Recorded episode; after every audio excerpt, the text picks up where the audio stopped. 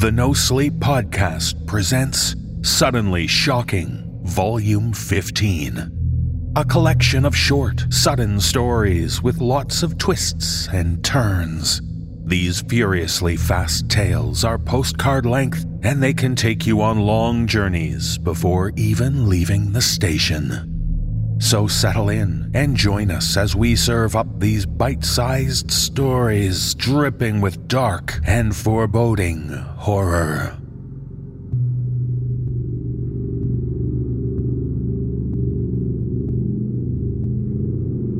Where's the Baby? By Lindsay Moore.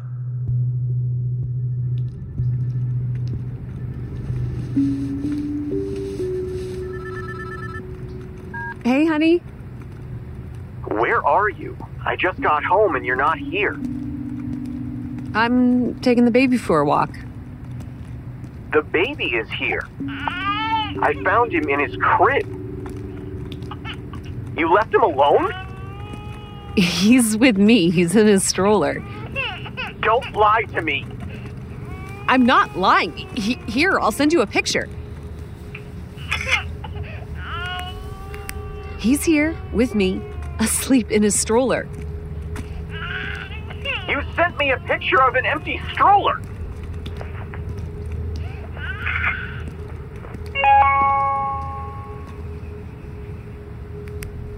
You sent me a picture of an empty crib. Is is this some kind of joke?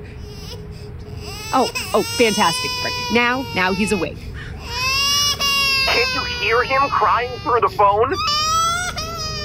I hear him crying because you woke him up with this nonsense. I'm nearly home. I'm on the front step. I only see you. I'm holding him up. You're waving your arms like a lunatic. You're pushing an empty stroller. I am sick of this prank. It's gone on long enough and it wasn't funny to begin with.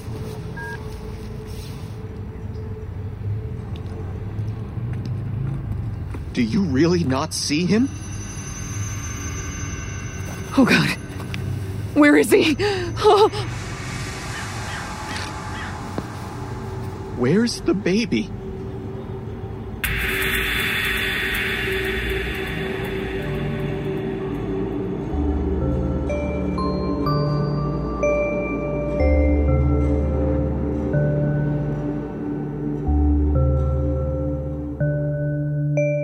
Maximum Three Hour Parking by Manen Lyset.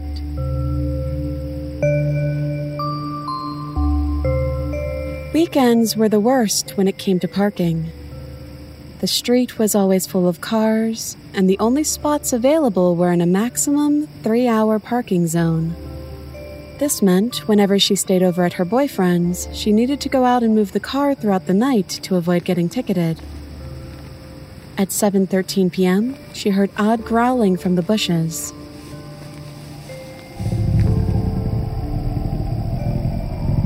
At 10:09 p.m., she saw what she thought were eyes watching her, big and saucer-like, reflecting the streetlight like those of an owl. At 1:11 a.m., she felt something breathing down her neck and ran back inside.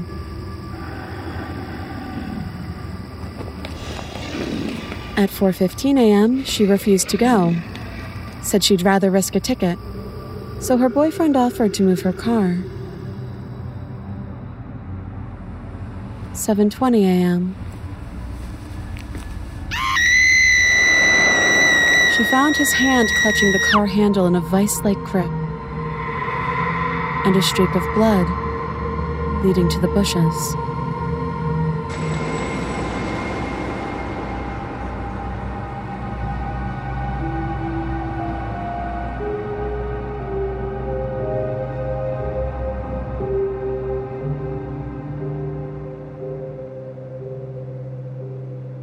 Unlocked by Ariana Pickard. Jane could just barely hear the metal knob jiggling. Her family never remembered their keys. Someone was always yelling for her. But Jane put her foot down today. She ignored the squeaky knob, the pounding knocks, rolling her eyes when she heard someone, her brother most likely, call out to ask if anyone was home. If they wanted in, they should not rely on her to leave the door open at all times, or come at their beck and call. Speaking of calls, she was surprised she hadn't received one. Just as she went to look, a text from her brother appeared.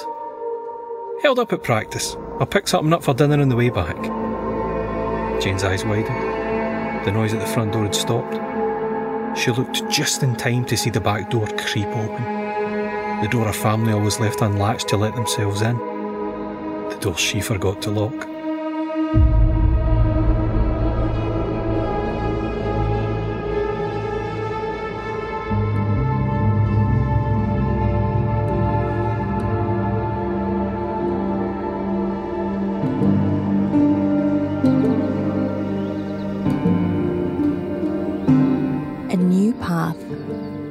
By Geoffrey Ferrer.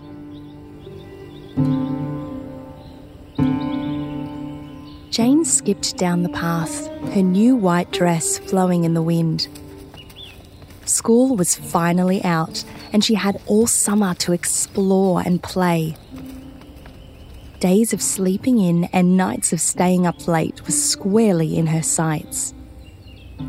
As she rounded the last corner on the way home, she approached the densest part of the path, the section furthest from civilization. She stopped in surprise when she saw a newly added section. Strange dark concrete was laid down to create a new trail. Jane walked up with her childhood innocence in tow, ready for summer's first adventure. Without hesitation, she walked a few feet onto the path. Before she had a chance to react, the path began undulating and retracting. The monster's tongue reeled Jane in.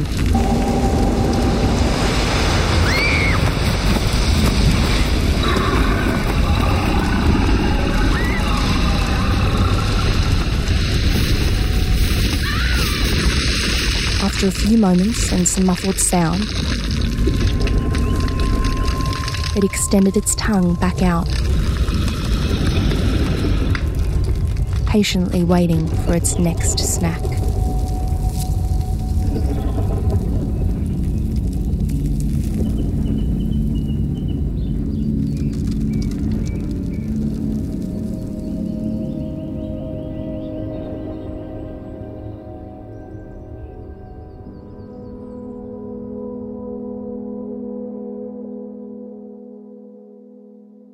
Monster Hunting by Jeremiah Dylan Cook. Everyone had downloaded the new Monster Hunting app. It turned your neighborhood into a virtual horror movie as you walked around tracking signals to find and capture famous creatures. I caught Frankenstein at my local park, Dracula in the grocery store, and a deep one at the public pool. In my latest target, a classic gray alien had led me on a chase through town all day, but I'd finally cornered it in an alley just after sunset. As I tapped my phone to deploy my capture beam, a bright light came down from the sky. Wind whipped me as I flew upwards, and the next thing I knew, I was surrounded by uh, grays. As they leered at me with their huge black eyes, I received a psychic message. They were collecting humans for a game, and I was their latest addition. But they only needed my lungs.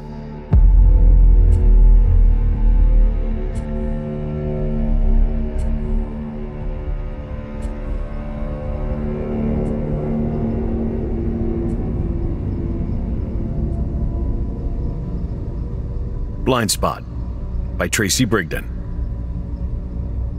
Being blind has never felt so cruel. He says they want to capture us. He describes the gruesome traps he's set throughout the house. I daren't move from this bed. I pleaded with him to take them down, but he got very angry and left me for a whole day. When he returned, I begged for water. He placed the glass across the room and said, Find it. Now he ignores me. His delusions are getting worse. I can't get to the bathroom. I have nothing to eat. The hammering is relentless. I think he's drinking. Late last night, there was a terrible crash. I heard him downstairs, far off, crying for help. Now his cries have stopped. I, call out, but there's no answer. Even crawling across the floor terrifies me. I am so thirsty.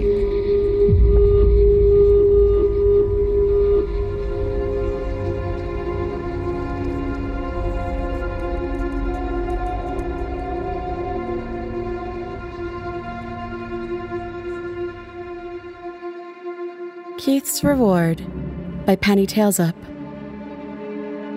Keith made money capturing cats. He hated cats, but loved money.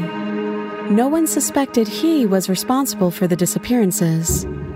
He was hailed a hero, even if he only found cats when rewards were offered. When he saw a poster with the biggest reward yet, a grand for a plain tabby, Keith smiled. He'd already caught that cat. It was waiting with the clowder he kept in his basement. Yet when he went to claim his prize, the tabby was the only cat he found. Her glowing eyes watched him search the empty shadows.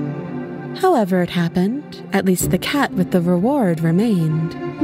When he reached for his meal ticket, her mouth opened wide, hissing and howling, with not the sound of one angry cat, but many.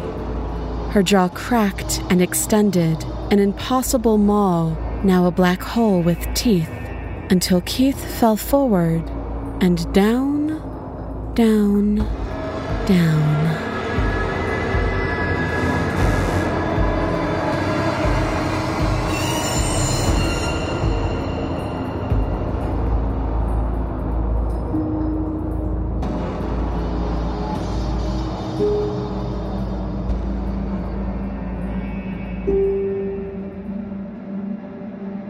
Fugue by Angela Nolan. When the piano behind me began to play, I was so enchanted that I just soaked it in for a few seconds before I remembered I was alone. I turned quickly to the piano to see slender, disembodied fingers playing. As the tune progressed, the player's full form revealed itself to me. She had a slim frame and auburn curls cascaded down her back. I couldn't see her face, but I imagined her beauty was breathtaking. To my amazement, a cello then materialized beside the piano to complement the piece. Again, I saw just the fingers at first, but a man's form revealed itself as he played. He had his back to me too, as though I wasn't the intended audience. The same happened with a bassist, two violinists, and finally a flautist. Six instruments being played masterfully in front of me where I'd only had a piano that I could barely attempt scales on. As the piece reached its satisfying crescendo, the players began to turn to me one by one, and I realized why their backs had been turned. The music started again through their mouths, stretched painfully wide, but this time it was a discordant jumble. Their pitch black eyes all bore down on me. My organs turned cold and heavy as I realized their intention without words. It was time for me to join the orchestra.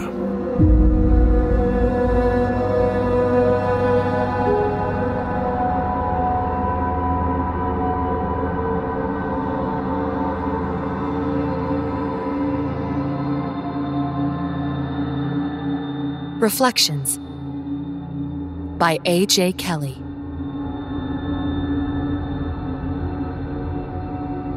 My parents kept the nightlight on in the hallway, so only a sliver of light passed into the bathroom. It was narrow, with no windows, and a large, low hanging mirror in front of the counter. That night, as I stepped into the dark bathroom to relieve myself, my heartbeat thudded against my ribcage. We'd lived in this house as long as I was alive, but a chill crept over me as I, in my half asleep state, passed by the mirror to get to the bathroom without flicking the light on. Ignoring instinct, I glanced sleepily over into the mirror. The faint light spilling into the bathroom cast long and threatening shadows. It was then that I saw my reflection staring back at me. I've always been pale, with long blonde hair and bright blue eyes, so my reflection was already startling against the backdrop of dark walls surrounded by eerie shadows. But the most terrifying sight was the way my reflection grinned at me her teeth too sharp and jagged in her mouth. She reached out a sickly thin arm out toward me, seeming to reach through the mirror itself, and beckoned with a bony finger. I felt warm piss run down my pajamas. When I made no movement, she leaned forward, her bones seeming to creak and pop, and grabbed my wrist in a death grip. Her mouth dropped open, a low keening coming from her cracked lips. I began screaming. I didn't stop screaming until my parents rushed in, panic filling their faces as they flipped on the light switch. I was alone. The reflection in the mirror was me again. Tears streamed down my cheeks. My parents stared back at me, confused and worried. I slept in their bed that night, and several nights after. For the last seven years, I've avoided any and all mirrors in the dark. I used to duck down and army crawl to get to the toilet until my parents, exasperated, tossed a sheet over our mirror. It wasn't until college that I realized my fear was completely irrational. Obviously, my reflection wasn't going to get me. My roommate laughed when I recalled the story as she tacked up her new dorm mirror. Joking around about it made me feel stupid and childish. A few months into the semester, a storm blew through and knocked all the lights out in the freshman dorm. It was the oldest dorm building on campus, and of course, the electricity was doomed to go out. I woke up to the building shaking from the thunder outside and felt my bladder begging for relief.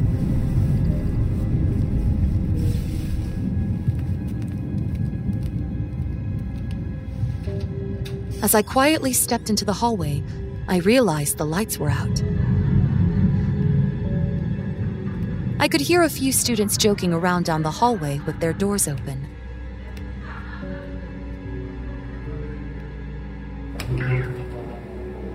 The dorm bathrooms are pretty basic, with several bathroom stalls and sinks lining each side of one section, and a row of shower stalls in the other. I didn't have a second thought as I stepped up to the sink to wash my hands in the darkness. All I could think about was getting back into my warm bed. I glanced up. I suppose an automatic response, and glimpsed an image of myself in the dark. I swallowed back the fear in my chest. I made a silly face, crossing my eyes and sticking out my tongue. Satisfied that it was still me staring back, I smiled at my reflection. But then, slowly, the smile on my face slid down into a grimace. My features thinned and turned a sickly pale. I closed my eyes, forcing the image away this time, not wanting to give in to my childhood fears. When I opened my eyes,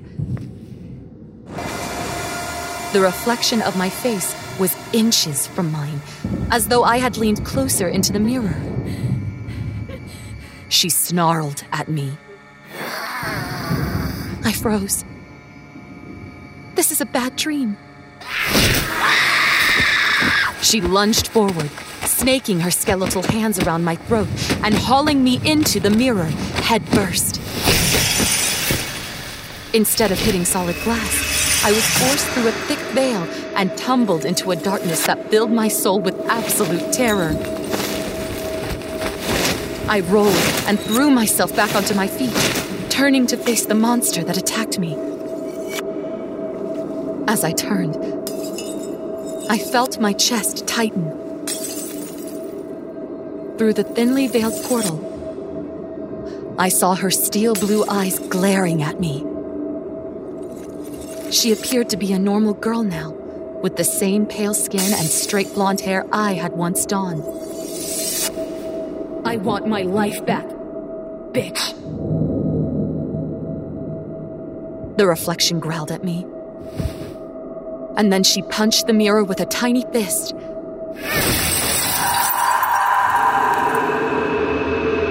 Throwing my own world into blackness.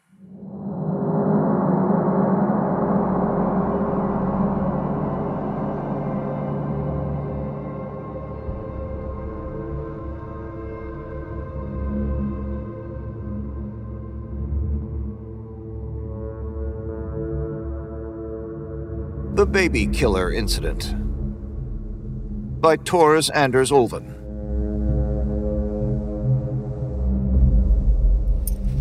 Sometimes when I get really bored, I'll frequent a fancy restaurant, saunter up to a table full of strangers, and ask them, all hushed and quiet, Say, what's the name of that painter chap that cut off his ear? Van Gogh. They'll answer, with a tone of slight annoyance. Wrong! I'll yell whilst slicing off my ear, dangling it gleefully before them. Oh, yeah, I forgot to mention. I'm a painter. The joke wouldn't really work if I weren't. It'd be fucking stupid. I've only pulled it off twice, though, on account that I only ever had two of the fucking things. Where was I going with this? Right. Uh, the incident. I'm not sure you've caught on yet, but I'm not fucking right in the head. I guess my mom accidentally kicked me down the stairs one too many times as a baby or something. In essence, this means I don't get my DOSE like you normal folk do. I need extreme stimulants to get all juiced up with the good stuff dopamine, oxytocin, serotonin, endorphins. No, not drugs. Weird fucking shit. Shit you wouldn't believe. you know about the dark web? Fuck me, in your line of work, I bet you're a leading expert. dark shit gets my brain spraying the stuff like a fucking geyser, like cutting off my ears. So I frequent these secret societies underground clubs, sub underground clubs, fucking subterranean cave system clubs. They have it all, you know snuff, kinky sex shit, murder parties, you fucking name it. That's where I met the baby killer. I'm not saying he actually kills babies. He just had that face. Like you just sort of knew that this guy gets up in the morning and slaughters babies for fun, you know? No. Really? In this place? Well, I guess you can't really see that good through this thing. He comes up to me and he says, Hey, Tilly. That's my name. I hear you like fucked up shit. I say, Yeah, what of it? Come with me. I'll fucking show you. So I follow him into this dungeon, and he pulls open a steel door, and I just fall flat on my ass when I see it. They got her all chained up, arms to the ceiling. And the fucking smell is like a perpetually sunlit mass grave, only so much worse. I say her, but they're androgynous, aren't they? The wings were massive, like a small fucking plane, and I guess they used to be white. Weren't anymore, though. They picked them clean ripped the feathers right out. They flogged her, cut her, carved her, sliced her, stuck out her eyes. But she just kept coming back, kept regenerating. It's the most fucked up thing I ever saw. And my DOSE overflowed. Why am I telling you this? Isn't it obvious? I'm doing us both a solid here. I get to confess, and in return, I solidify your faith. Angels are real, Father. And they taste fucking amazing.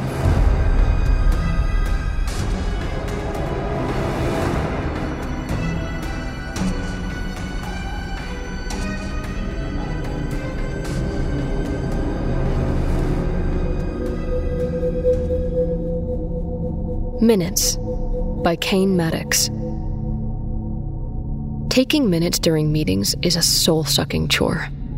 You have to sit down, shut up, and copy everything that the important people say. The people who aren't you. Action item 1. Action item 2. Susan's on leave. Action item 3. Action item 4. The client's pulling the deadline forward, so tell the developers to work overtime. Action item 5. Action item 6. Not enough time to nail the safety audit, so let's just massage the evidence a little. Action item 7. Action item 8. Some smartass in the last town hall meeting brought up the company's carbon footprint, so now we'll have to pitch a sock puppet climate committee to shut her up. Action item 9. Action item 10. Sorry, Dylan, that's not on today's agenda. Those are the minutes you'll take when you're the newest member of the leadership team. But soon, you'll understand what they're really saying. The first thing I should have noticed was Leon's eyes. He'd found me two years ago at my old college's career fair. The way he talked about the company's product could have fooled anyone. He had this magic that pulled people in, made them want to follow him. Something in his eyes, maybe. I didn't need a degree to know that a well paying job with plenty of room for advancement sure beat coding exams and ramen noodles. The next day, I used what little savings I had to buy a tailored suit and classy black heels, and told my thesis advisor where to stick it. Now, Leon's watching me from across the table, and there's something else in his eyes. They're the wrong kind of dark. Not the kind of dark he gets when I bring up how the risk assessment is going. No, this dark is much less human. I return his gaze, and he begins to suck me in, unravels me like a spool of thread, and pulls me down, down, down, and when I finally break away and catch my reflection in my laptop screen, there's less of me looking back than there was before. Sam had been the one I used to point to whenever my old teammates vented about how bad the leadership team was. I'd say, hey, that's not fair. Sam took me out for coffee just last week, and she gave me awesome advice on my career progression. My teammates would shake their heads and say, Careful, she's got teeth, that Sam. And I'd just laugh and call them jealous. Now I'm wondering if I should write it in the minutes that Sam is gnawing on the table in the corner. Her teeth are ripping off splinters of oak and spitting them into Dylan's mug. I ask Dylan if I can get him a new coffee, and he wails a hymn for the damned. I take that as a no. Ethan has a habit of being touchy with female employees. It's against company policy, but company policy doesn't apply to the CEO. When he first invited me out for lunch, I was too excited to notice how cold his hand felt on top of mine. He talked about profits, new products, and saving costs, about how expensive paying the data entry staff was, about how anyone who could fix that problem, automated away, maybe, would be well on track to becoming deputy CTO. Now I'm well on track to getting my wrist broken. His icy hand is grabbing me, and he's ranting off numbers the numbers we've lost, the numbers we've saved, but the language he's speaking isn't one that can be typed down, not even if I had both hands. And maybe I should write it in the minutes that HR needs to investigate this. But HR is Perry, and he's throwing up oil on the floor. It's inky black, and it's eating past my heels, past my ankles, and it's crawling higher, higher, higher. Soon it'll drip down my throat and wriggle through my tear ducts. And I'll be one of them.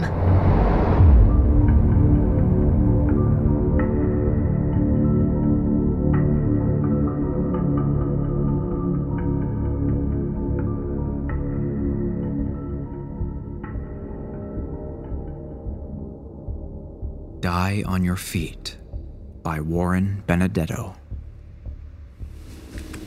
Grady! I belly crawled frantically along the sidewalk, the scabs on my knees and elbows blossoming with fresh blood. Stay down, goddammit! Grady looked back at me. He was crouching on the street, his head perilously close to the ceiling of fog that had descended upon the city. Sweat trickled from under his faded red baseball cap, his eyes blazing with defiance. Don't you get it? They're doing this. It's all part of their plan. I reached Grady's position and pulled him down to the ground. There is no they. And this, I motioned to the ash gray fog overhead, is everywhere. It's not just here, it's all over the world right now. None of us knew what the fog was or where it had come from, but we knew that it concealed something awful, something hungry, something other. The only way to survive was to keep low, to stay within the layer of clear air between the fog and the ground. Rising any higher meant certain death. Grady barked out a laugh. That's exactly what they want you to believe. Keep your head down. Don't stand up for yourself. Well, that's not how we do things around here.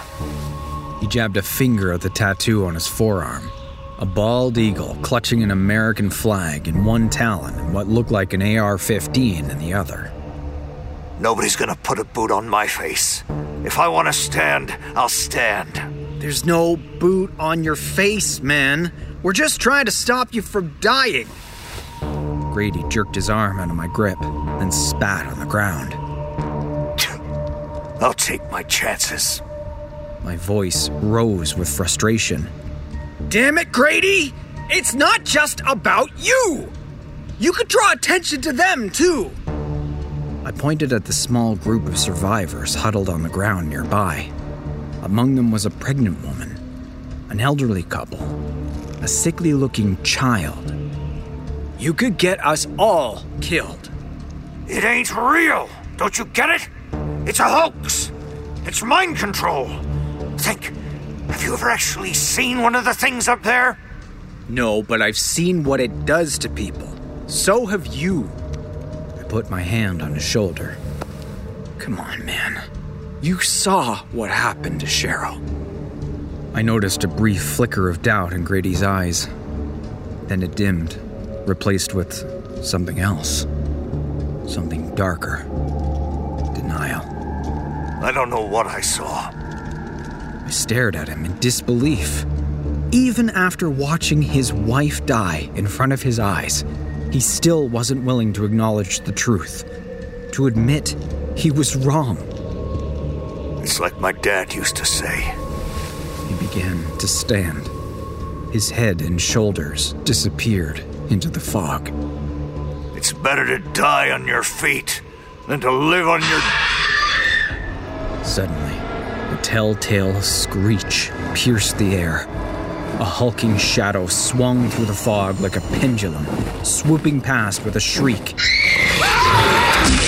taking Grady along with it. All that remained was a fine mist of atomized blood hanging in the air. A moment later, something red and wet thudded onto the ground nearby. It was Grady's hat. The top half of his head was still inside. Well, Grady, I thought, I hope your dad was right. Then I crawled back toward the remaining survivors, on my knees,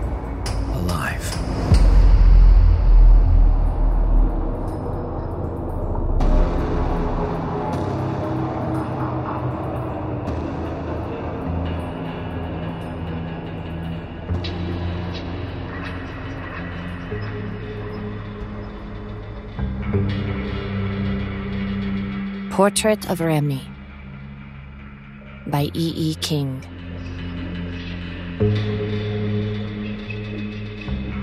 It was a time of light, a time of shadows, a time of translucence and opacity. There was the hardness of cubes, there was the roundness of landscape, there was a myriad of color and shades of umbra. Artists swarmed in schools like fish. The whole was greater than the art. Paintings were points. The brush made the line, the line the composition, the composition the painting, the paintings the exhibition. the exhibition, the group. Rarely did a single artist grab fame. In unity was the individual expressed. Thus was the art scene in Paris, and Paris was the world of art. There was one group of painters, composed of the younger progeny of poor gentility and the scions of the nouveau riche. They had nothing to say, and they were saying it boldly in broad strokes and bright colors. When these works were not enthusiastically received, they produced another exhibition of subtle hues and somber tones. The single reviewer they had managed to tempt to their exhibit wrote, A tour of Newcastle at night, while drugged, sleeping, and blindfolded, would be more stimulating. They attempted landscapes, plein air, still life, and collage. But their greatest success remained the Newcastle show. At least there they had received a review. They were almost ready to give up, to throw down their brushes and go into business or do something equally foolhardy, when they discovered Remi, a penniless orphan of haunting beauty. Gazing at his hopeless grace, the group realized they had not yet attempted portraiture. Without much faith and scant enthusiasm, they set to work, each producing a series of pieces which they entitled Young Man Sitting.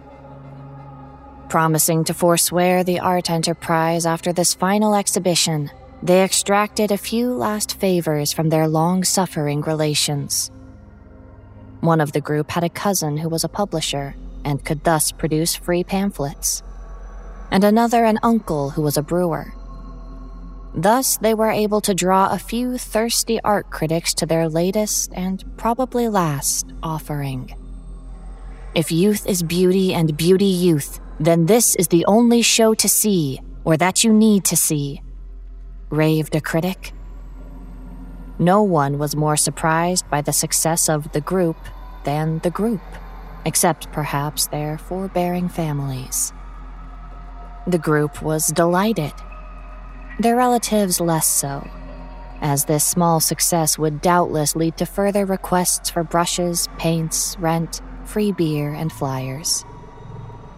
The group immediately began work upon a new portrait series of a young girl. But alas, this display was totally ignored. They once again approached Remi, but the glamour had dissipated and he was no longer interested in posing. They remembered the exuberant grand opening, while he remembered the long, cramped hours of sitting motionless. He was placated by an offer of dinner, and, after much beer, a bargain was struck. The second show, Young Man Sitting Two, was once again received enthusiastically. Then began the most exciting time for the group. Show after show was received with adulation. Success piled upon success, glory upon glory. They were the toast of the town, the caviar of the cosmopolitans, and the Wolverine's pajamas. Remi, however, was not enjoying their success. While they painted, he posed. While they were acclaimed, he was cramped. He wanted his freedom. He would model no more. The group is now almost forgotten, their name only a minuscule entry in obscure art books. Their successful shows read thusly Young Man Sitting, Young Man Sitting 2, Young Man Sitting 3, Young Man Bound to Chair gaunt young man bound to chair. Decomposing young man bound to chair. And the final series of their brief success Skeleton in chair. Nothing is known or recorded of Remi.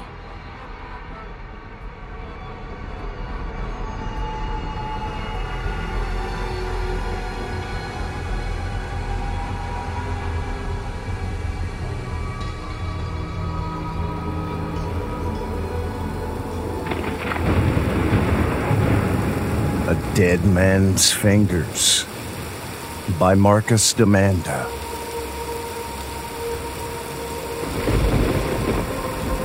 They came up after the lightning storm, right at the base of a tree stump. I wasn't able to dig out of the backyard. Two clusters of five greenish blue roots, each one about an inch to an inch and a half long. Odd thing about them, as I knelt for a closer look and fished out my phone from my back pocket, with the dark yellow caps at the ends of them. Those caps looked just like fingernails. Swear to God. Didn't dwell on it though. No, I just took a few quick pics, uploaded them to Facebook, and tapped out the question Anyone know what this shit is? Funny, I guess, that a man of my common sense should resort to the unfiltered internet for educational purposes. But I had two very good reasons for this approach. One, I have a lot of friends who are highly educated. And two, say what you will about the internet and its many imperfections. It's also very fast. Didn't take me long to find out what was really going on. I was only just returning the chainsaw to its place on the inside wall of the shed out back when I got the answer. It came from my buddy Stu, who works outdoor crime scenes for homicide. That's Xylaria polymorpha, my friend, more commonly known as dead man's fingers. It's a fungus. Don't have a heart attack. This will be good for you. Have to admit, the sight of those strange little things poking up from the ground on my own property kind of made my insides twitch in a way I didn't like. I texted back. Good Hal. What's it do?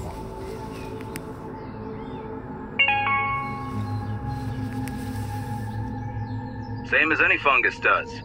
It eats the leftovers from the living. Should break down that stump you've been bitching about in a month or so, without you having to do much of anything. As for the chainsaw and the spade I'd brought out back, they'd gone unused. For now. A man of common sense doesn't go just cutting into things when he doesn't know what they are. Now, maybe I didn't have to. Could probably clear that creepy ass growth with a weed whacker, though, after it broke down the stump. I texted Stu. Thanks, man. That's a load off. I was able to get on with my Saturday, enjoy the weekend, not worry about things. That was a week ago. Things are different now. Looking out the man cave window late this afternoon, I noticed something funny. Something wrong. From where I sat, that tree stump looked like it was already gone. Not shrunken, not broken down. Gone. Naturally, I went out to investigate.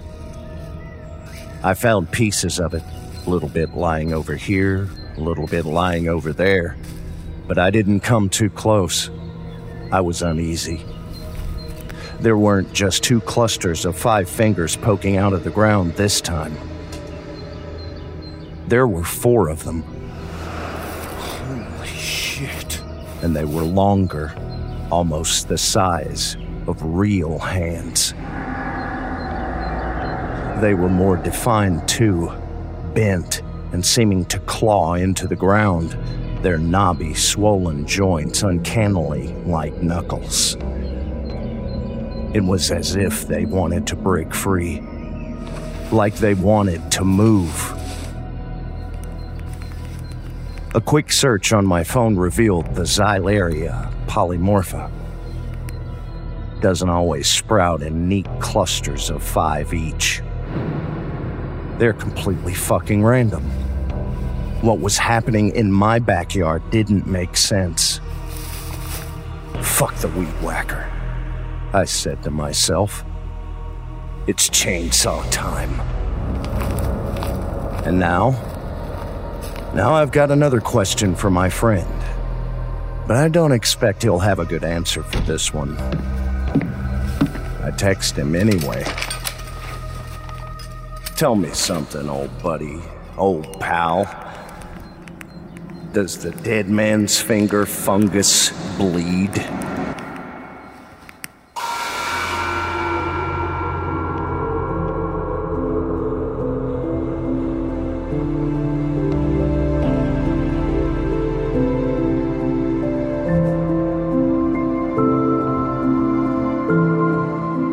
Mired by Jessica Peter. September 1916, Courcelette, France.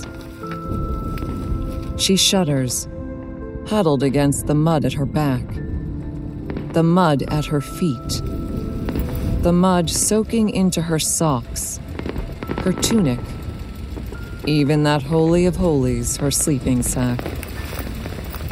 Her feet haven't been dry since Calais. Richardson pops up, youthful face spotted with freckles, reddish baby fuzz gleaming in the torchlight. Jonesy, I wanted to tell you something. He's more earnest than she could ever be. His voice is too exuberant for this place. A farm boy plunked in from some small village. His mouth keeps moving, but the thundering rumble of a tank drowns him out. Every time. He shakes his head, slapping the trench wall behind her in good natured camaraderie. he tilts his head back to laugh, grins so wide it splits his face. Inexplicable joy in this hell. Then. One shot. One. In the never ending clamor.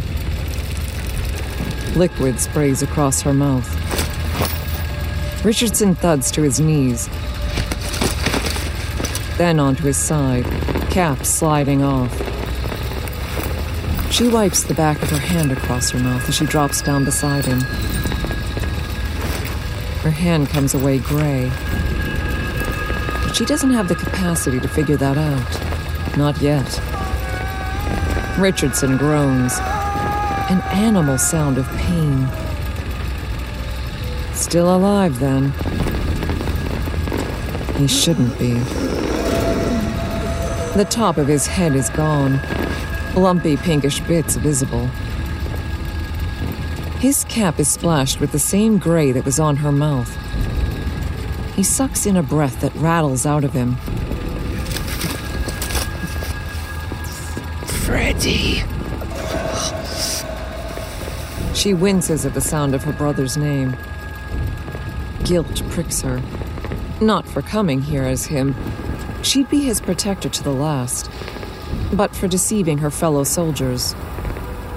They fight. They bleed. They die together. They deserve better than her lies.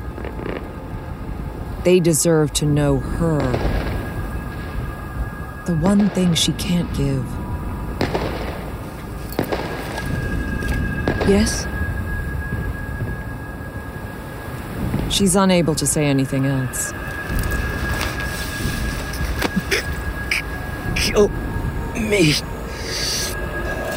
The garbled voice is barely words anymore, but she understands. Richardson's groans give way to high pitched keening. Grabbing her canvas sack, she pushes it over his mouth and nose and holds it there. He doesn't fight. Soon he's still. She goes in search of soap and water. She doesn't speak to anyone, doesn't make eye contact. When she finds what she's searching for, she scrubs, scrubs, scrubs. She shouldn't feel guilty for giving mercy when she's done so much worse to so many more. But the rest was war. And this is personal. Richardson's who she wishes she were open minded, hard on his sleeve, everyone's best friend. At least he was. Now he's gone, and she's what's left. So she does feel guilty, and she can't get clean. She's Lady Macbeth, and it's out damned spot.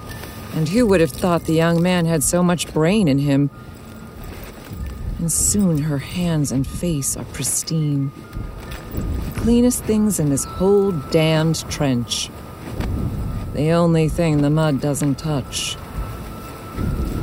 Except there is a spot. A tiny black spot south of her left thumb. The more she scrubs, the bigger it gets, until her hands are red and chapped and still so pristine. Other than the spot, that damned spot. Now it's the size of a penny.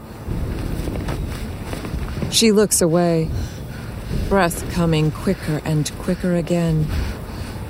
Coming here, she was supposed to bring her family pride, show what she was made of, prove herself in valorous combat, be home by Christmas. But instead, it's this mud and blood and lies. Spot is the size of a quarter. When she goes to touch it, her finger goes nowhere. No skin. No muscle. No tendon. No bone. A gap in her. A gap in reality. Men are calling, and it's time to move. In seconds, she has everything she owns, and they're off. Off. A line of army ants. Out of the trench and along thin planks of wood, surrounded by sucking clay deep enough to sink a man. Off in the coal blackness toward the red flashes and the rolling thunder. Off toward the sharp punctuations of whiz bangs and the screaming of shells. She swings her arms briskly. Her left hand is gone. There's only a fuzzy stump at the end of her arm. No pain, just emptiness. She stomps, shifting to the edge of the plank so others can pass. A voice sighs from the darkness. Vicky. Vicky. She jumps. The sound of her own name scaring her more than the damned spot that is her hand. No, the spot that is her arm. The gap has spread. It's as if she never had a left arm at all. Then she sees the white moon face in the clay tears running down cheeks to splash the muck surrounding him.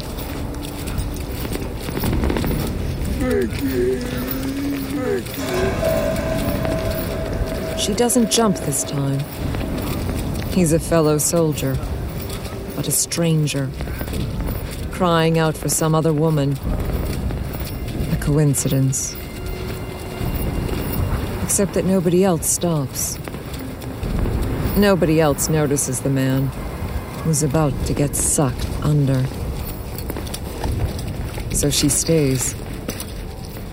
Final vigil. In a moment, the clay does what clay does sucks the man under with a pop, and he's gone. One more life sacrifice to this blood soaked, blood hungry land. She shifts to swing her bag over her shoulder with her right arm. But it's gone too. Even the bag missing. The men snaking along the boards no longer edge past. They tramp by as if she isn't there at all.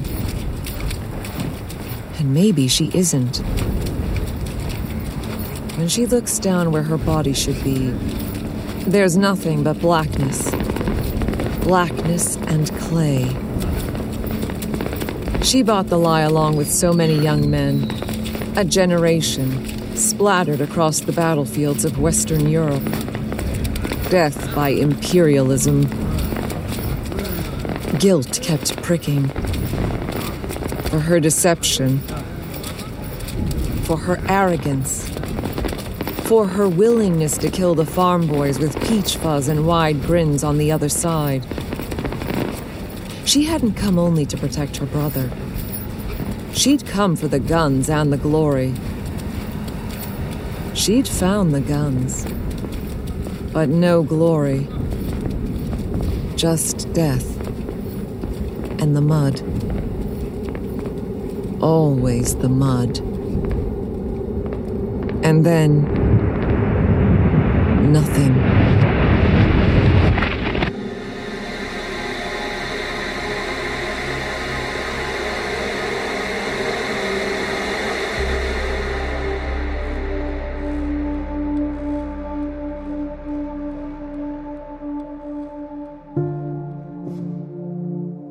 Intruder by Jordan Dahl. I don't appreciate the term exorcist. Now, it denotes a brutish bodyguard kind of vibe, forcefully and tactlessly expunging a troublesome pest. I prefer Lost Soul Relocator, which more aptly fits the tender discussion and precise process of helping a spirit move on. Over the years, I have finessed the innate senses we're all born with, the biofeedback which crosses neurological and spiritual wires to help detect what is beyond our physical senses. What you call a chill? I call a tactile greeting. What you name the heebie jeebies I refer to as an emphatic spiritual tantrum? These creepy crawlies have served me well keeping me alive and helping me serve my clients, both living and deceased. That is why my most terrifying assignment didn't begin with a chill down my spine or a prickle of hair, but with a complete and utter stillness. I pushed the weathered door open, expecting the telltale squeak of neglect, but it swung soundlessly, as if the rusted hinges were reluctant to fit the cliche.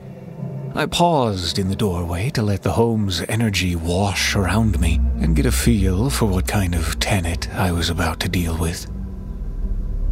Nothing not a single whisper of warning, not the angry pressing of intrusion, not even a swirl of dust in the air. To the untrained civilian, this atmosphere may sound welcoming, even peaceful.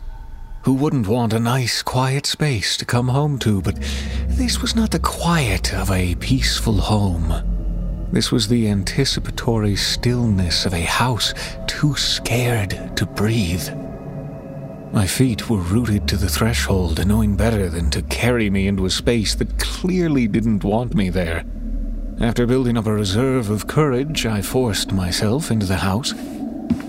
My boots fell heavily on the floor, but the hard wood, just like the hinges, knew better than to disturb the stillness with a clumsy echo.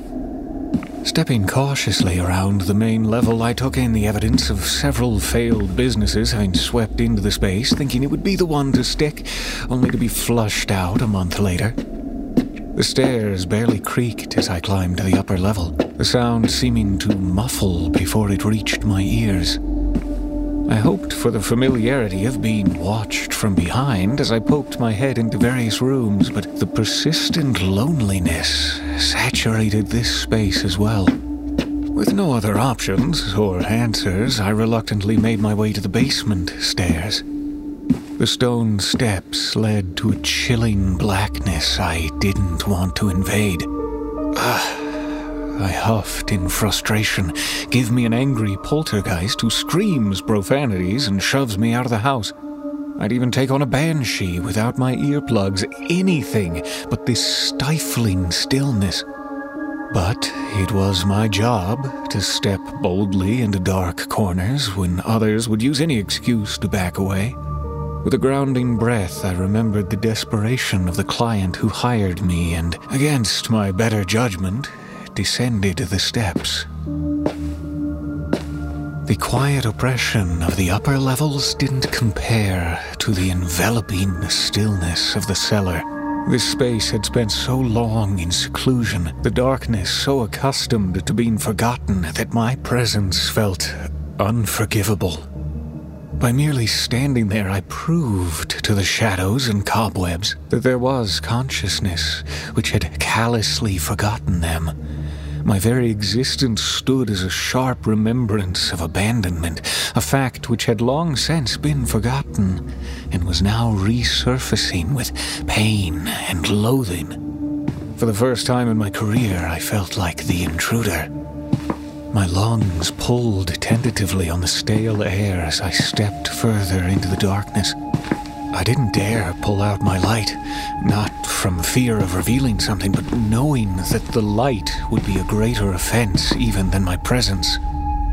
The heavy nothingness pressed around me, numbing my faculties one by one, slowly stripping me of any connection to the physical world. As my sense of self slipped away, I began to notice a nonverbal dialogue chanted by countless non voices. Join us. We are one. We are not. Join us. The choir of non voices, it was deafening and soundless all at once. The words more an impression than actual voices bouncing around what was left of my mind. I sunk deeper until even the blackness slipped away, any form of consciousness dissipating into the void.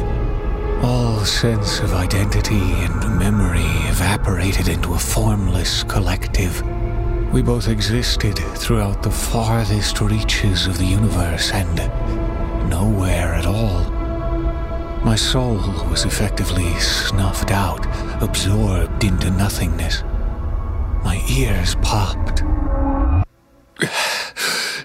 Sight and sensation returned to me, and I found myself standing back at the top of the cellar stairs. The darkness below stared up at me in warning, daring me to bring the premonition to pass. As carefully and deftly as I could, I backed away from the stairs and left the house to rot in stubborn loneliness.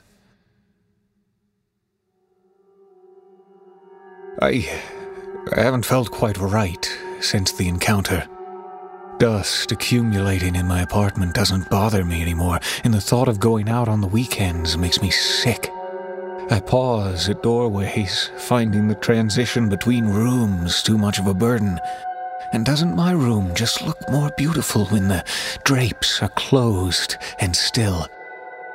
Time has become difficult to track. It's hard to say how long I've been sitting here, avoiding the faucets and light switches. They say, uh, emptiness is just the absence of something. But I know better. No, it is a presence, a force, a silence that digests sound. It is a darkness which occupies space and evicts light, and if you dare disturb it, it will claim you. I have become an intruder in my own home, my own mind. Even my thoughts seem unbearably loud. I am slipping into nothing. And the worst part is, we don't even care.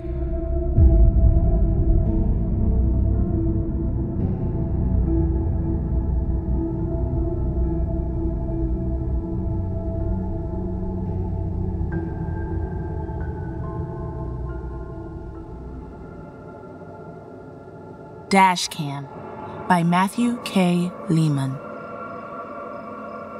I awoke to a musky, rotting scent that reminded me of a dead raccoon I saw as a kid. Confused, I opened my eyes and looked up. Someone was standing next to the bed, watching me. Gasping, I switched on the bedside lamp. It was my husband. Jared, shit!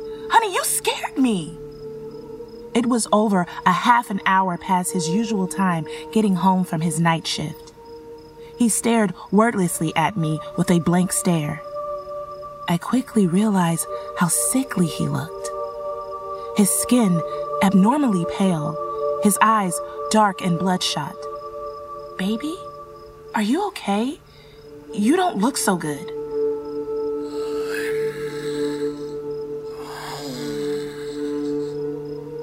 His vacant stare never changed. Worried he might be coming down with something, I reached up and felt his forehead. To my surprise, his skin was ice cold.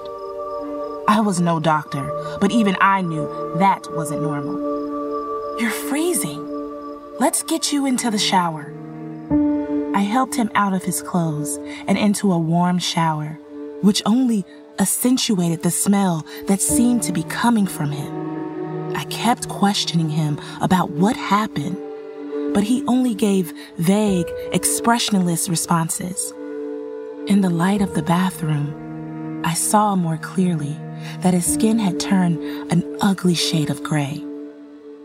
Leaving the door cracked, I called a couple of his coworkers and asked if anything had happened to him. They all said he seemed fine when he left work, and they hadn't noticed anything different. So Whatever happened must had been on his way home. After some consideration, I ultimately thought of his dash cam, and while I knew it was a long shot, it could have the answers. I ran out to the car, noticing that the smell from before was just as bad in there as I hurried to retrieve the camera. Back inside, I plugged it into my laptop in the living room, randomly starting from one of the most recent videos. The first few recordings showed nothing out of the ordinary. Just him driving over a long stretch of empty road, singing along to the radio and tapping out the beat on the steering wheel. Then it happened. He was singing to Locked Out of Heaven by Bruno Mars when his headlights illuminated a pale, skinny figure in the road. Jared swore as his car collided with it and spun to a screeching stop several feet away. I clasped my hands over my mouth, terrified that he had killed someone. The car sat, facing whatever he'd just hit, which lay still in the middle of the road. Oh, shit. Oh, shit. Oh, shit. Oh, shit. He got out and approached the figure, leaving the door open.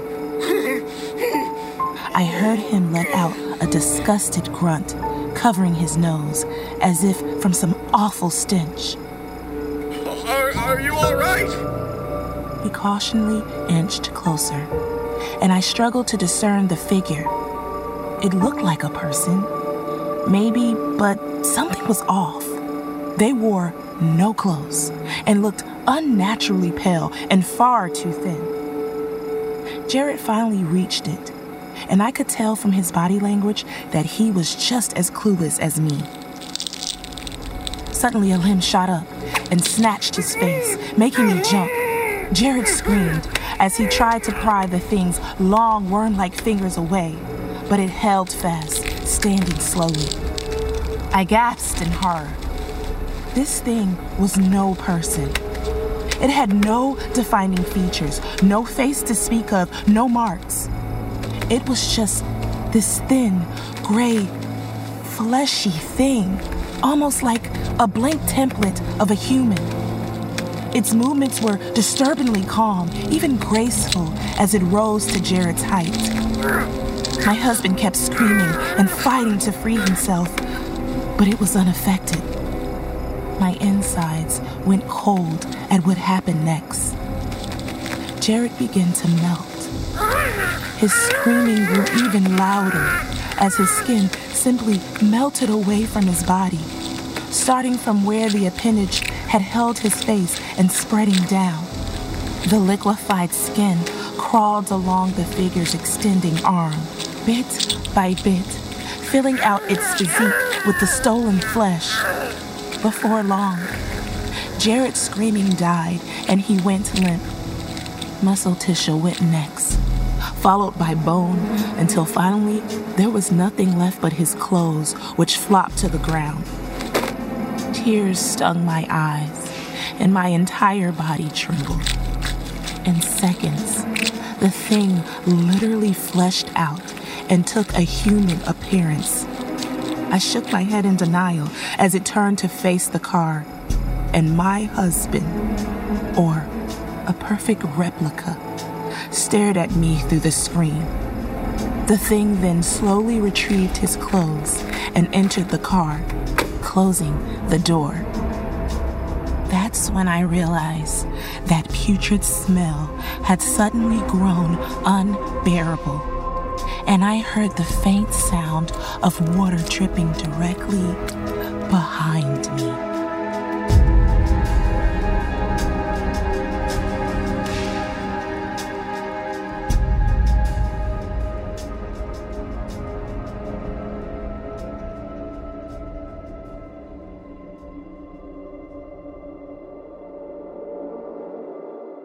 A Physician on Cats by Kate West.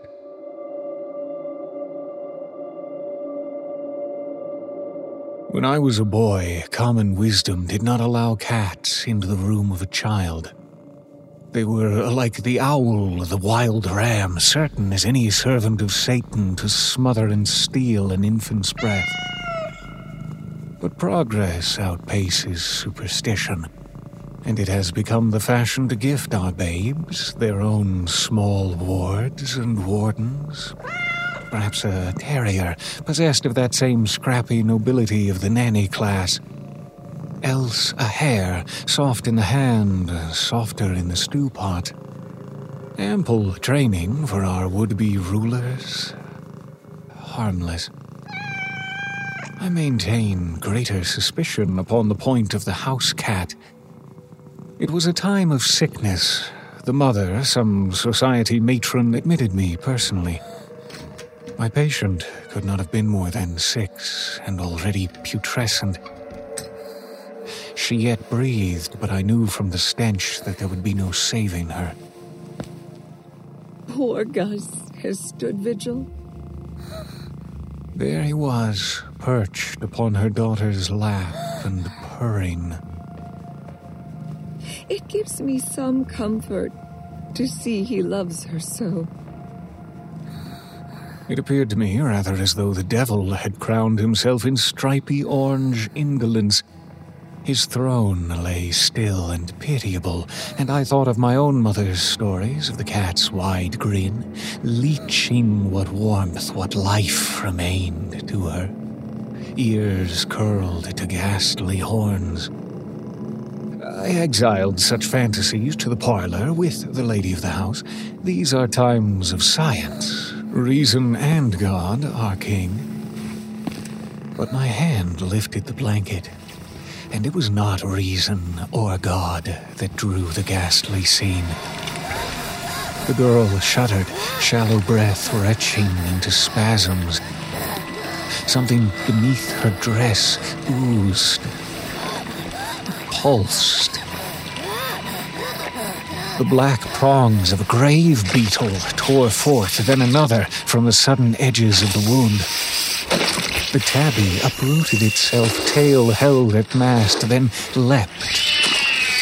Crunched a thoughtless snap between its jaws, uncaring for the bloody protrusion of skin or the moan pressed from a delicate rib cage. As swiftly as it abandoned post, the beast then circled and turned piss yellow eyes upon me. I must have cried out, for then its ears flattened, teeth bared. Closer to her, I could hear the scrabble of tiny legs, the buzz of flies. The rot drew them to her transfigured child into living larder. A cat trap of a corpse. How loyal is puss indeed. I confess that I fled.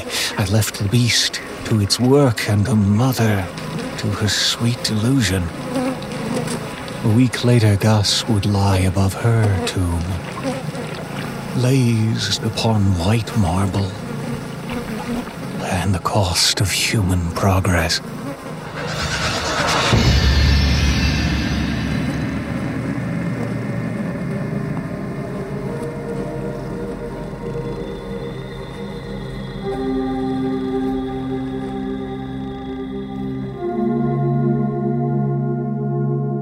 Scared Stiff by Alexander Hay.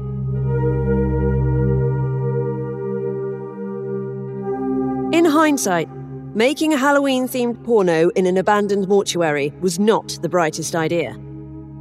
But when opportunity presents itself, you go in all barrels, right? That's what I thought when my boss at Channel Eros, the UK's second favourite adult subscription service, gave me the brief. In summary, Jughilda the naughty sex witch accidentally turns her black cat into a sex crazed cat girl. Jughilda and the cat girl proceed to have it off with each other, Kinky Cthulhu, and some inbred cannibal hillbilly mutants. Then, the cat girl decides she wants to be a cat again. Don't ask questions. So, Jughilda decides they need to have a gang bang with the five sexiest dead men in history in order to break the spell. Cue a bit of sapphic necromancy at a creepy old mortuary.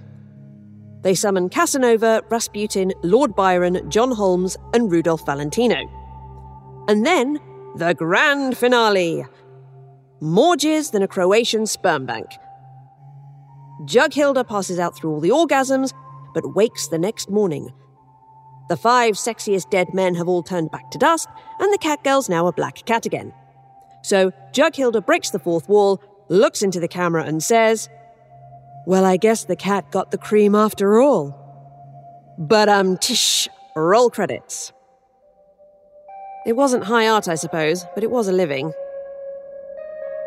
The aim was to get Jughilda's Halloween Humpathon shot, cut, and wrapped up in time for its premiere in early October, and it was my job to direct the final scene. We set up the shoot after cleaning up all the dirt, debris, and dead pigeons out of the desolate old mortuary. It looked quite fetching once we decked it out with all the cobwebs and Halloween decorations I bought at the nearest pound shop. As we readied the shoot, I said hello to Jughilda. It was the first time we'd worked together, though she'd been in the industry for a while. I was doing a BA in drama at Exeter.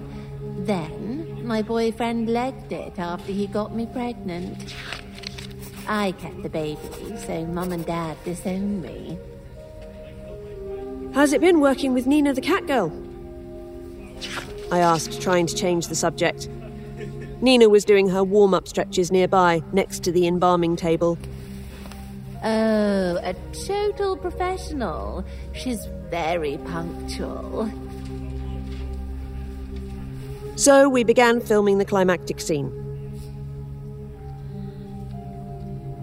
The mortuary soon echoed with sex noises, squelching, and moaning. John Holmes would have been proud. Rasputin was doing wonders with his Boney M, Valentino was workmanlike. But Byron kept losing his balance because of his club foot, and Casanova just wasn't doing it for me. A mixed bag. It was then that I saw my breath rise out of me like smoke. All of a sudden, it had gotten cold. Under the hot glare of the lights, our cast were too engaged with each other to notice. So I looked over at Gav, the cameraman. Is it me or is it cold? Oh. But then I saw his breath. And Norman, the boom operator's breath, too. I shivered. It was a warm evening in late September. What was going on? Suddenly, the lights started to flicker, and the car stopped what and who they were doing. Jughilda looked over at me with a puzzled look on her face. What's going on, Debs? Cut. Then I heard a scream. Norman had dropped his boom and was pointing, speechless, at the darkness of the mortuary beyond our set. I looked over. Shit. At first, it looked like a growing cloud of fog. But then, I could see figures in the mist. Some looked like transparent echoes of the long dead, others rotting corpses. And yet more were just writhing masses of rags, bone, and screaming horror. As one, they slowly marched and drifted towards us. Jughilda and her co stars, plus Norman, fled, grabbing what clothes they could, and ran out of the mortuary.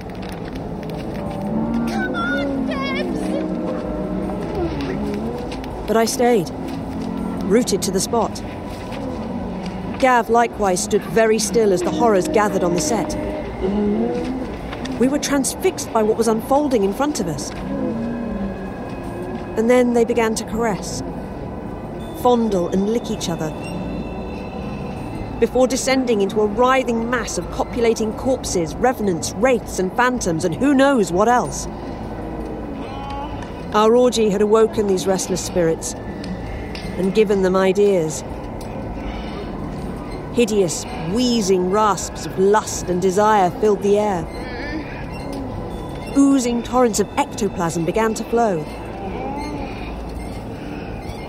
Keep filming. Gavin nodded, as if in a daze. The boss wanted a grand finale. He was going to get one.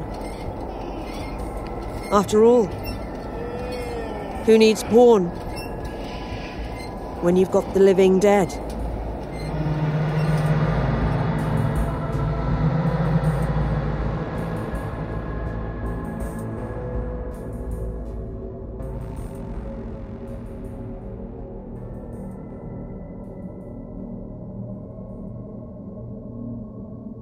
Preparation is Key by Angela Nolan.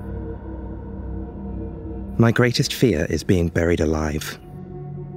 I read about the Victorians being saved by the bell, and I've had the same nightmare countless times since. I wake up, go to roll over and stretch, and there just isn't enough space. I bang my shoulder against the side of the coffin, and I manage to awkwardly get my other arm there to rub the pain away.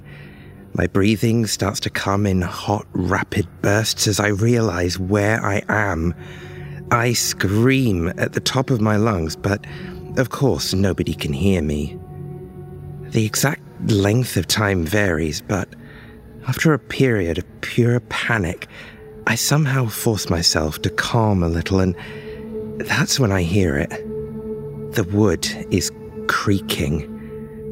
I give one last desperate scream, and it splinters directly above my head, filling my mouth with bitter soil. I always wake up at that point, with a scream bubbling in my throat and a sense of pressure on my chest. The thing is, I've had that dream since I was a teenager. But when it really happened, it was different. You see, two weeks ago I got into a car accident. The last thing I remember seeing were tiny crystals of glass tinged with red glittering on the road. When I woke up in the coffin, I assumed it was the nightmare again. But after I managed to calm myself, I didn't hear the creaking. I realized my worst fear had come true and sobbed for what felt like forever. Luckily, a decade of those nightmares had caused me to research how to break out if it ever happened. I knew where the weak spots were. I knew to cover my face with my shirt as the soil rushed in. It was traumatic, but I made it out. I rushed home and was about to ring my family when I realized why I was feeling strange. As soon as I had stopped focusing on it, I had stopped breathing. It seems I had only been doing so out of habit. I pressed my fingers to my neck. No pulse, as I suspected. Apparently, I hadn't been buried alive. I've been holed up in my house ever since. I'm scared to let anyone know what happened in case I get carted off and experimented on. Presumably, my family will come to clear out my house soon, and I don't know what I'll do then.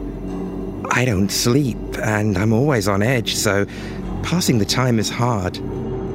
The other thing that's worrying me is I haven't needed to eat, but this morning I developed a deep, gnawing hunger that nothing in the cupboards will satisfy.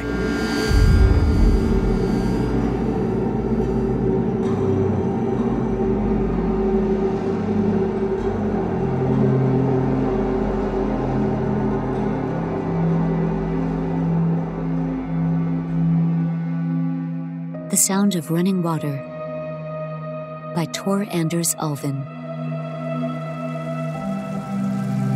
The sound of running water.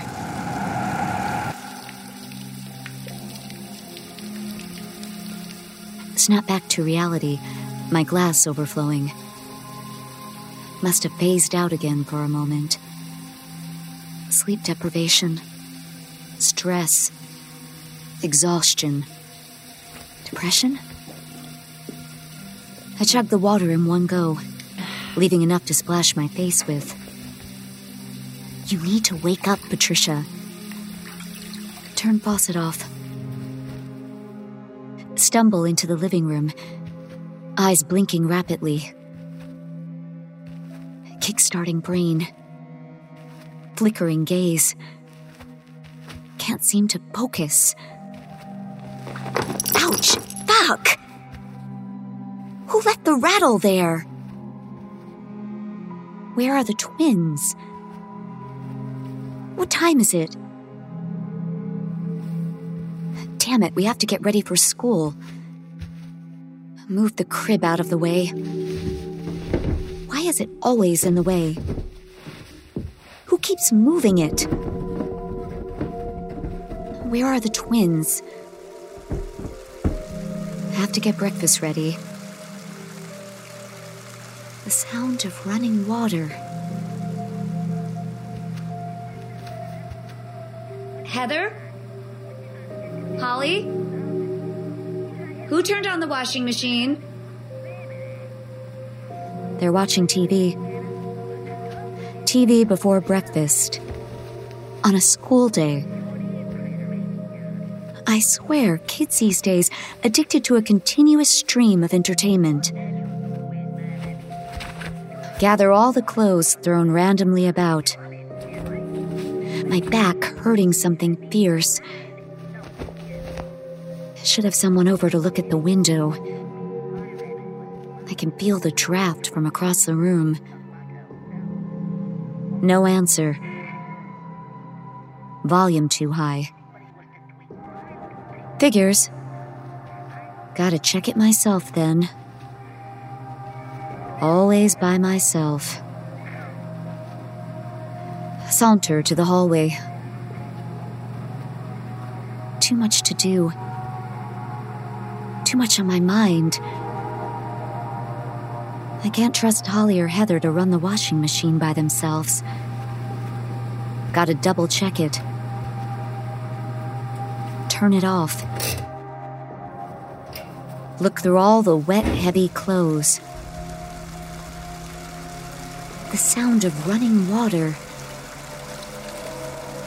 The shower. Kevin.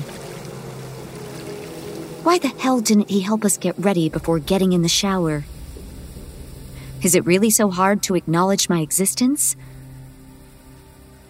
Making breakfast now.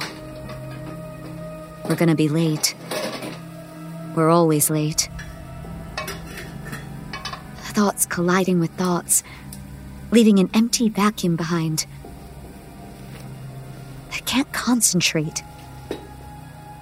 Thick haze clouding my mind. No room for consciousness to form. Shower turns off.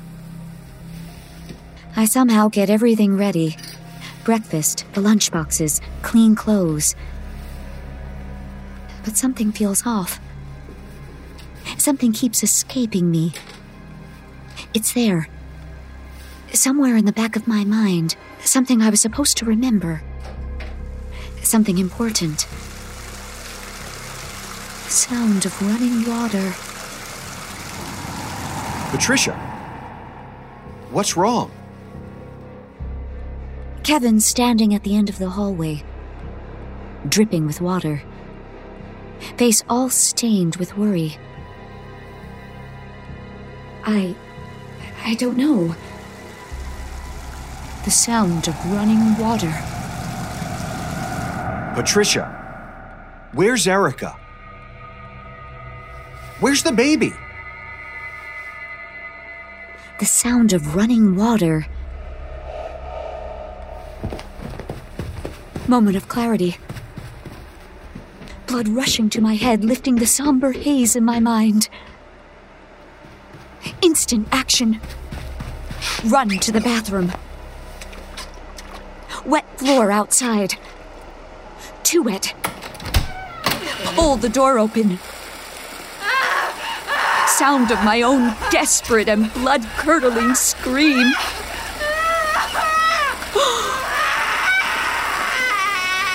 She's not in there anymore. Not really. A bluish complexion on a tiny body, floating calmly face down in the overflowing bathtub. So calm. Serene. Complete silence. Almost complete silence. Silence. And the sound of running water.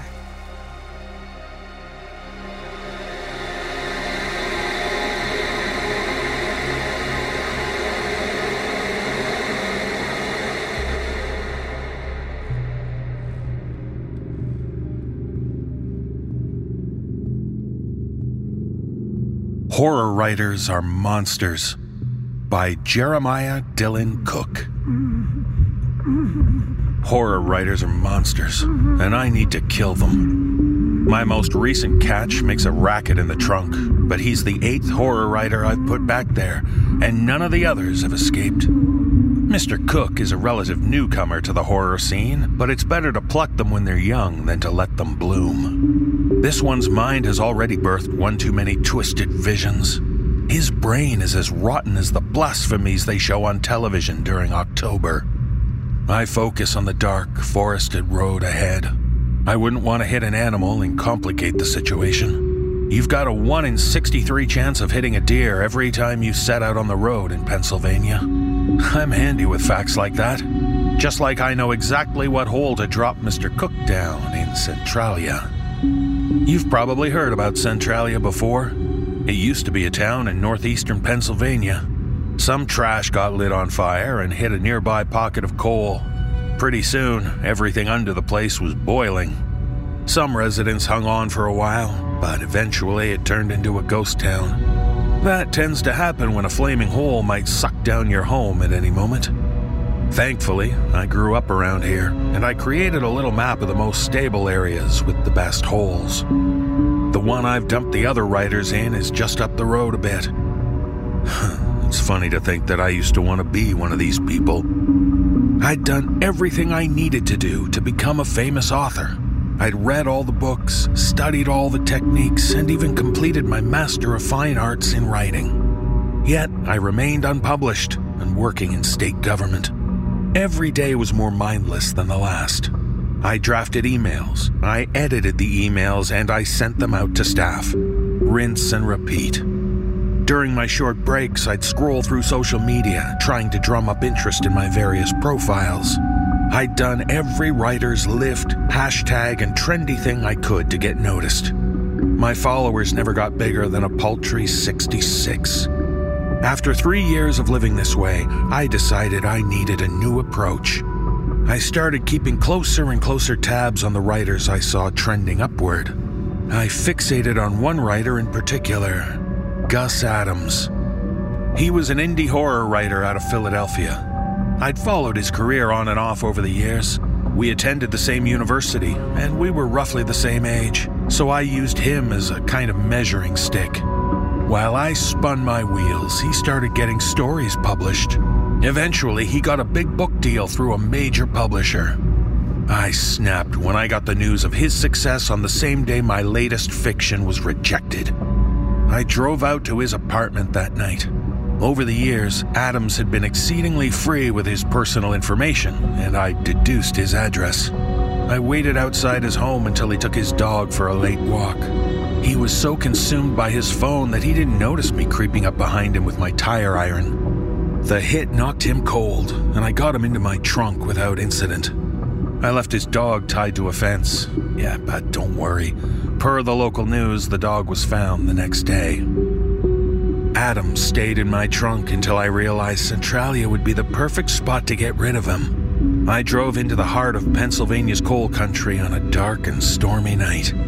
The fiery pit glowed in the darkness as toxic fumes rose from the earth. Adams was weakened from his days starving in my trunk. I knocked him into the hole without much fuss. Immediately after he vanished from view, something I can't fully explain happened. Fresh ideas started pouring into my mind. I recognized some of them as belonging to Adam's work. Somehow, tossing him into that hole gave me his imagination, his creativity, his muse. I was repulsed. I couldn't believe how sick his mind was. The world was done a favor by his death. The same has been true of the six other writers I've dropped into the depths of Centralia. Each one's mind writhed with horrible tentacular obscenities and satanic scenes of chaotic evil. Their ilk must be ended, and thankfully, the world has put me here to get rid of them. I direct my car into the small space beside the road where I've parked every other time I've come here. I kill the lights and engine. My tire iron is clutched tightly in my hand as I head for the back of the car. To my surprise, the trunk is open and Mr. Cook is gone. He must have gotten out while I was reminiscing over my past. Hmm, perhaps I should have paid more attention to the kicking sounds. Oh well, I'll see if I can find him. He couldn't have gotten too far on foot. He must be injured from tumbling out of my moving vehicle and starved from his days of imprisonment. Even if I can't find him, he'll never be able to identify me. I was too careful. Besides, I've got a much bigger horror writer I can't wait to abduct next. I've already taken time off work for my trip to Maine next week.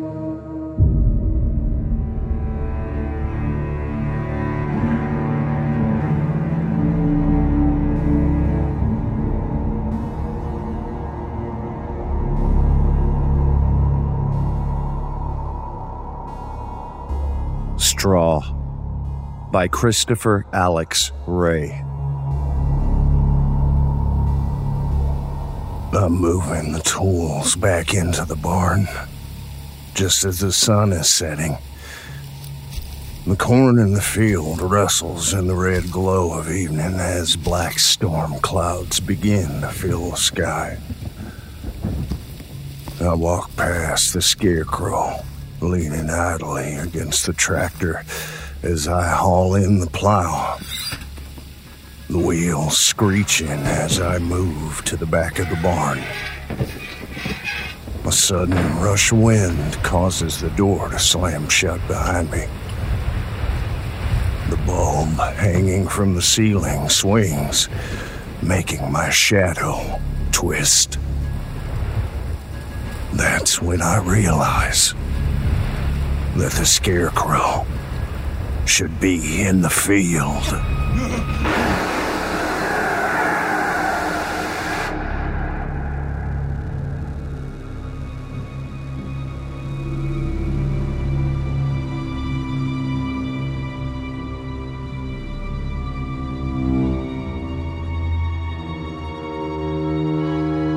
Glass by Taylor R. Wallace.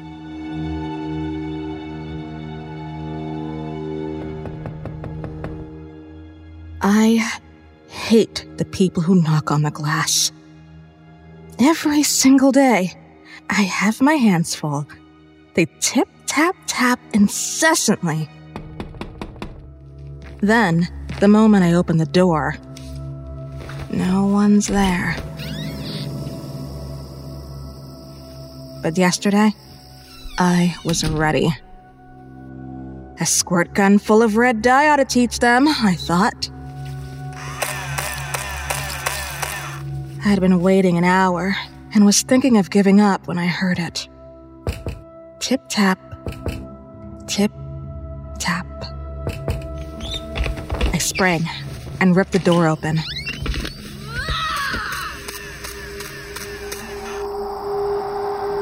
No one. But how? They couldn't have run that fast. I shook my head, wondering if I was crazy. Turning back inside, I looked in a mirror by the coat rack and wondered. Maybe it had been that wide eyed little boy with no mouth who stared back.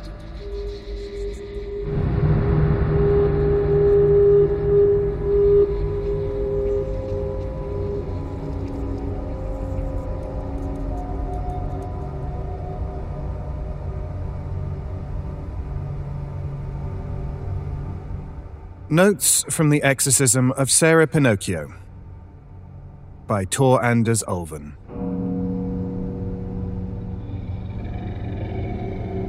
Day 1. Sarah Pinocchio had a weird fucking surname, and she was also possessed by a demon. Her mother reached out to me after her daughter had done the old 360 head spin, fairly sure sign of demonic possession. Thus, I packed my shit and hustled it out to 66.6 Fletcher Street post haste. Yeah, she looks a bit pale, yeah? I noted, staring at the young girl. Vitamin deficiency, possibly. But she's hovering mid-air. Mm-hmm. I nodded. Valid point. Day 2. An initial test showed signs of a stage 3 demonic possession. Those fuckers are rare, let me tell you. I knew the poor thing would die if I attempted a full on exorcism, so I chilled out for a bit and read her some Bible verses, occasionally sprinkling her with some holy water. Jesus, um, compels you. I'll fuck your dead grandma to shreds. Well, that's uncalled for. Day three. The mother is on my case like a leech to an eyeball. Jesus, lady, just let me do my job, will you? I've done this shit for decades, but Karen over here has seen the movies. The movies. Aren't you supposed to force the demon out? Lady, you don't want to force those lads to do anything. Day four. The demon is getting frisky. The child is shedding skin like she's a big old anaconda, and the pulsating black veins underneath remind me of chocolate glazed strawberries for some reason. Leave the kid alone, will you? I ask of the dark presence. Fuck you and your dead grandma. Man, what's your beef with my grandma? Day 5. The demon is starting to rear its ugly head. Every once in a while, Sarah's eyes pop out their sockets, and these disgusting fucking maggoty appendages squirm out of them. Not sure what that's all about. Pretty fucking weird. I awkwardly push them back in with a pencil and place the eyes back gently. Day 6. Karen is fed up with me. She says she'll call the police. Really, lady, the police? They don't have the best track record with shit they don't understand, do they? Look, Karen, I say. Give it a day or two and I'll have this shit sorted. My name's Melinda, and you better be telling the truth. Day 7. The demon is ripe for the popping. You can tell by the way the veins swell with black fluid, and also by the manner in which it murders the mother, Karen.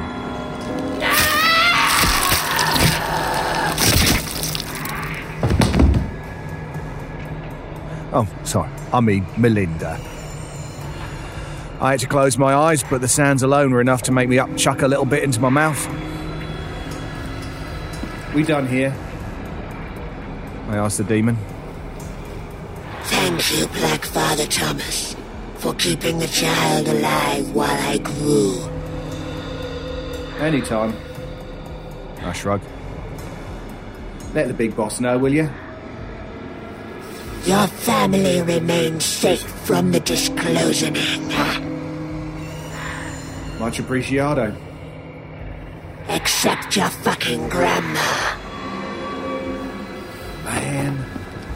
Oh, come on.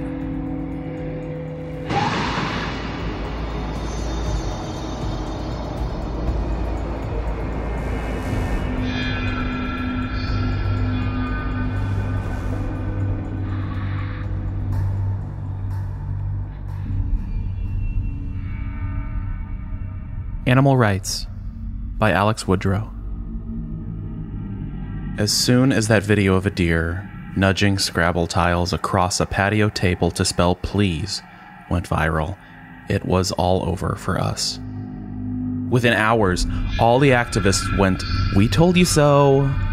Even Katie and I tossed the last of the hamburgers, figuring it was probably falafel time. Sure, some people doubled down, the local steakhouse put on a special where, if you could eat three steaks while looking at the owner's dog in the eye, they were free. I doubt anyone made it once he started bark horking good boy at them. Pigs were the first to form full sentences, as determined and enthusiastic as we were horrified. They were saying, Please eat me. Even the most stalwart lost their appetites then. Please eat me. I'm so good. Take my life. I'm a good boy. Of course, we all refused. Now, they won't leave us alone.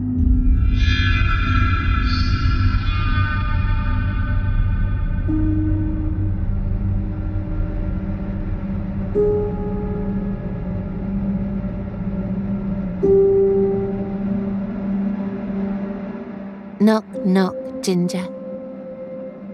By Christina Orley.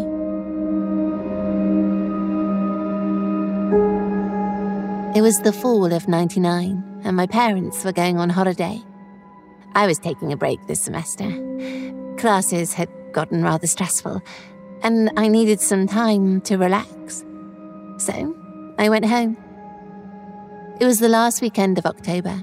Mom and Dad were leaving for Cancun on Monday. They made sure that I had the hotel contact info, access to emergency money, and plant watering instructions before they left. The week uneventfully flew by, and next thing I knew, it was Friday. Halloween. Mom had stockpiled candy so that I wouldn't run out. One year, Mrs. Davis ran out of candy, and the next morning their house was covered in broken eggs, toilet paper, and half burnt bags of dog poop. My mum was not about to let that happen to her house. I passed out candy to kids dressed up as Neo, Kenny from South Park, the Scream Slasher, and a slew of other characters. The kids knocked on the door all the way up until 9 pm. When the last kid knocked on the door, I emptied the bowl into a bag and then shut off the porch light. I made some popcorn, poured a glass of wine, and turned on the television, hoping to catch a scary movie. I was just starting to nod off during Halloween too, when I heard a knock at the front door.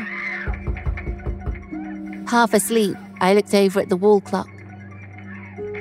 It was midnight. I walked over to the window and peeked out through the curtain. There wasn't anyone there. I figured it was some teens playing Knock Knock Ginger and went back to the couch. Semi awake now, I started to finish my wine when I heard another knock. I went to look out, but as soon as I was at the window, I heard a knock come from the back door. This one kind of freaked me out. I looked out front and didn't see anything, so I walked into the kitchen and peered out the side window. Nothing. Damn kids. God, I sound like my parents. I went back into the living room, picked up my bowl and wine glass, and took them into the kitchen. There was a knock at the front door again. By now, I was flustered. I marched to the front door and flung it open, ready to yell some obscenities at some kids. There wasn't anyone there. Frustrated, I yelled out into the night. Go for it! Back inside, I locked the doors, turned off the TV, shut off the downstairs lights, and went upstairs to bed. I just shut my bedroom door when I noticed headlights pulling into the neighbour's driveway. I looked outside and saw Mr. Davis stagger into his house, oblivious to the toilet paper that hung from his tree. I flipped the light switch off and crawled into bed. I wasn't asleep 15 minutes before I heard the faint knocking on the front door again. Rubbing my eyes, I got out of bed and walked over to my window. Like I expected, there wasn't anyone out there. Defeated, I turned to climb back into bed, but froze as I heard another knock.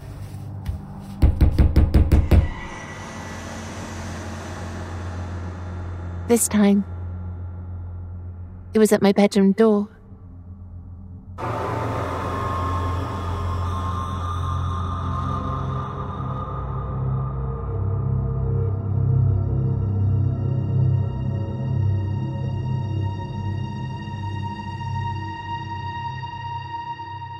Incoming Call by Annalise Amelia Boyd.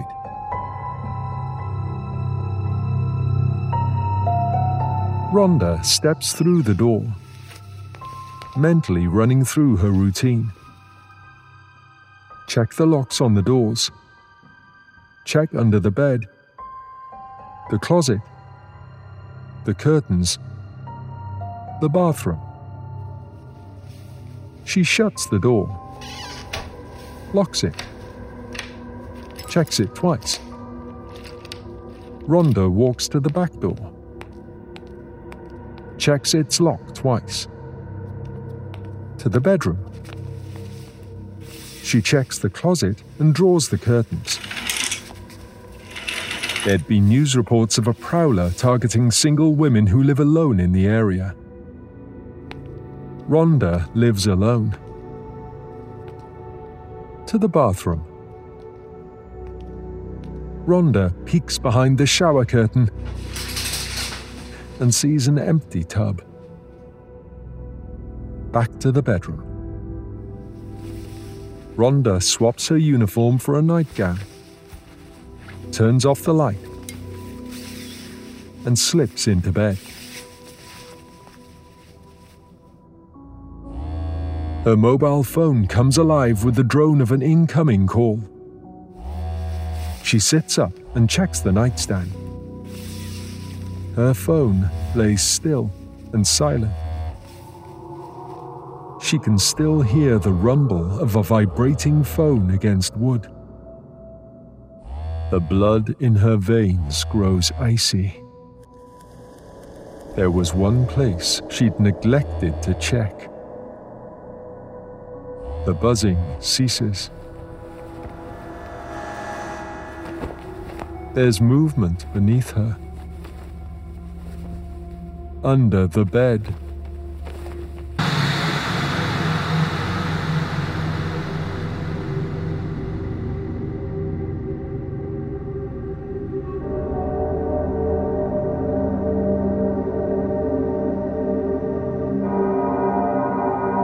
Motherhood by Amanda Fernandez. No, you're not taking our daughter away. This wasn't an accident. We planned for her. We talked about it for hours. We dreamed of our little girl for months while we filled out the paperwork. Anna and I laughed together. We cried over her picture. We made plans about trips to Disney World and PTA meetings and first words, first steps. We loved her long before we held her in our arms, and we loved her still when she bit that boy's hand off. It isn't easy. It never was. But we make adjustments, we compromise. And I will feed every inch of your children to my daughter before I let her starve. No, she's not just a little girl. But honestly, Susan, your mistake was thinking we give a fuck. Our love is not conditional, it is boundless. Now, step away from my daughter.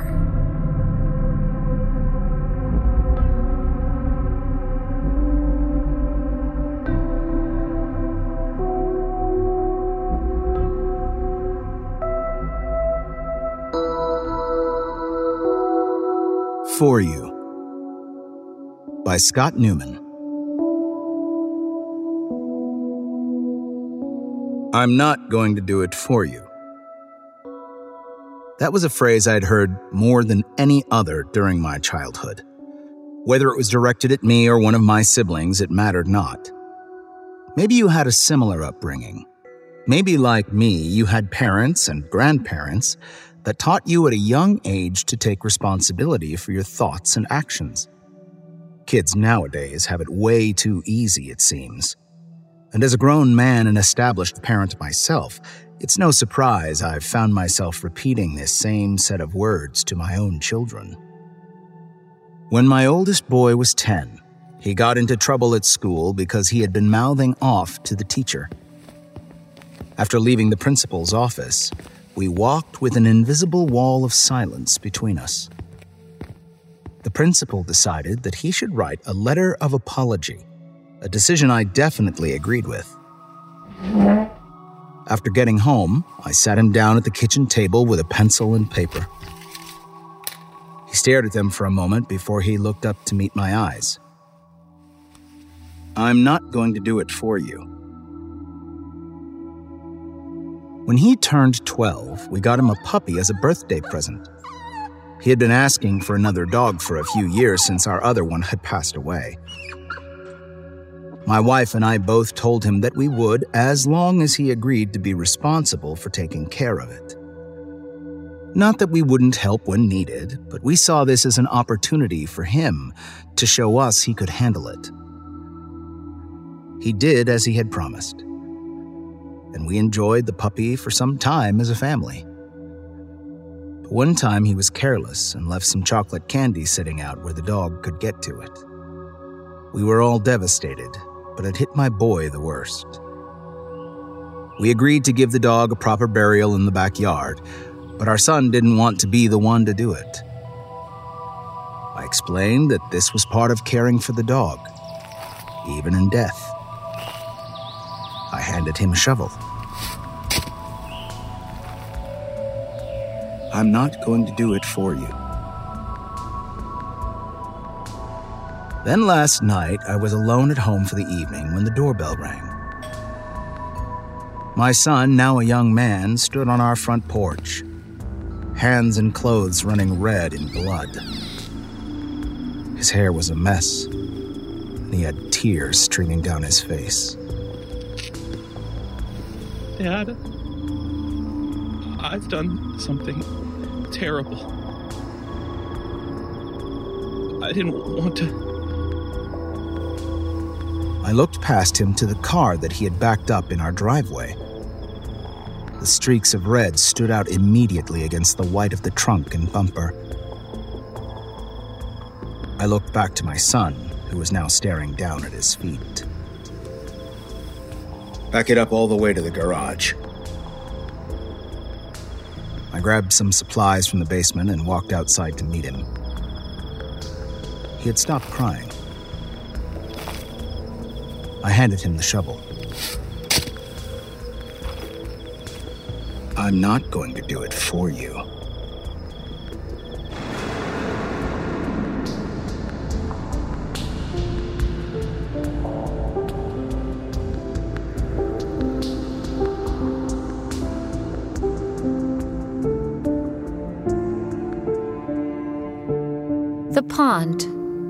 By Zachary Gale. For as long as I can remember, I've been scared of drowning. As we'd walk to the pond in the woods, my best friend Sarah always called me a chicken. But she just never understood. It was too quiet out there, too isolated. No one would hear or get there fast enough to help. Besides, who knew what was in there? Sarah has been missing for a week now. She ran off after her parents caught us together and started screaming about God and sin and the gays. No one has found her because no one wants to listen.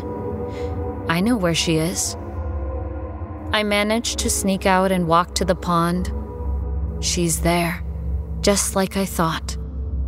I sit and stare into the water, into Sarah's pale, bloated face.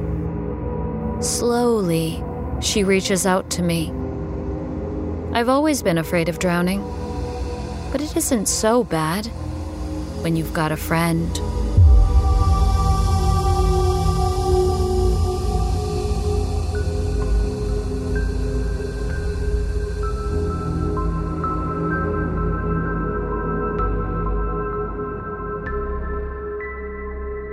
Open House by Gus Wood.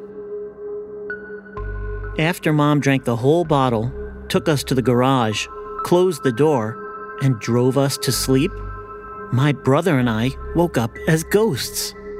We couldn't believe our luck. We'd rattle vases, scare realtors, and make cell phones and socks go missing for weeks. We'd giggle as families moved in and out red faced from our mischief. Between families, we'd play hide and seek, floating from room to room. It was lonely, but it was our home. Then developers came and kept coming no matter how many coffees we spilled or blueprints we blew into the wind. It's no fun being ghosts when your haunted house gets knocked down. No fun chasing my brother around scaffolding. When they build something new, I hope the ghost of our old house will float through the foundation rise from the scaffolding, and welcome us home.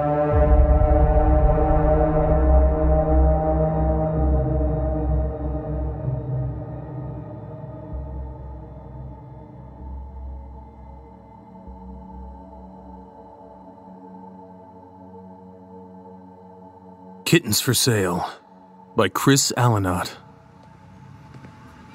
I was 13 minutes into my lunch hour when I heard the sound. As per usual, I'd taken a brisk walk around the block, finishing back in front of the sandwich shop just beside Barker and Straub's executive office, where I worked as a ruthlessly efficient and terribly modest data clerk. I was replaying Amanda's voicemail again, dissecting her tone to see where exactly I'd fucked up. Currently, I was staring at the calendar on my phone, trying to remember if it had something to do with forgetting her. Oh. Ah, oh, fuck. Birthday. I'd had the door to Subtown halfway open when I suddenly noticed the mewling coming from the alley just a few feet away.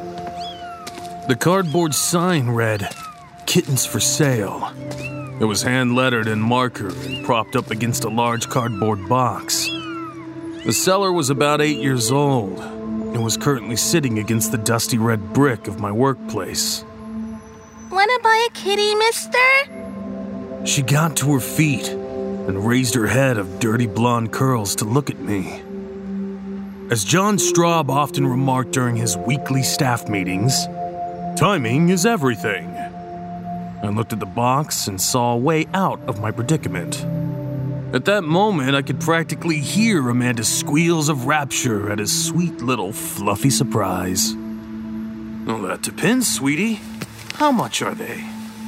I had my hand on my wallet, hoping sincerely that I'd be buying a cat in the next few minutes, not being mugged from behind by this kid's hidden accomplice. I don't know how much, mister. What do you think they're worth? The girl was looking directly at me now her eyes were the color of lake water, and there was a musty, fungal odor coming from her, like wet laundry left out too long. I wondered if she was homeless, At the same time, that was no reason not to make a good deal. How does $10 sound? The girl looked back at the box. I guess that would be okay. Only. I paused. Here was the catch. Only what? Only I don't want you to have one if you're not gonna take good care of it. They're sad right now, because they weren't treated nice before. Right, kitties? She tucked a strand of wet hair behind her ear and made psh, psh, psh sounds into the box. I didn't reply right away. Something wasn't right.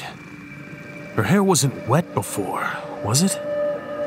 In response to her affections, the purring coming from the box got louder. I was feeling less and less at ease. Of course, we'll take care of. I'm sorry, what's your name? My friends call me Jenny, but my name's really Jennifer. She was petting her brood now. The purring was like a motorboat, loud and constant. Jenny, I don't understand what you mean by before. Where did they come from? I found them when I woke up this morning. They were lost, so I wanted to get them a good home. Kitty, kitty. Her voice had changed. It sounded like she was speaking with her mouth full of something. My phone buzzed. It would be Amanda trying to give me one last chance to bury myself. And that settled it. All right. Ginny, here's 10 bucks. I'd love to buy a kitten. I moved to the box as I pulled out my wallet, wanting to pick up the damn cat and get on with my life as soon as possible, if not sooner. A moment later, when I saw, I dropped to my knees and vomited up what was left of my breakfast. Inside the box was an open garbage bag filled with soggy, bloated corpses. Five little heads looked up at me. Fish had eaten all their eyes and most of their noses. The mewling was louder than ever. They were lost, mister. Nobody wanted them. Just like nobody wanted me. I guess you don't want us either. Her voice burbled down at me. All her humanity was gone, but she still managed to sound heard. From where I knelt, the last thing I saw was Ginny walking deeper into the alley, gargling a lullaby to her kittens, bloated and bleached legs trailing seaweed behind them. The kittens were purring again.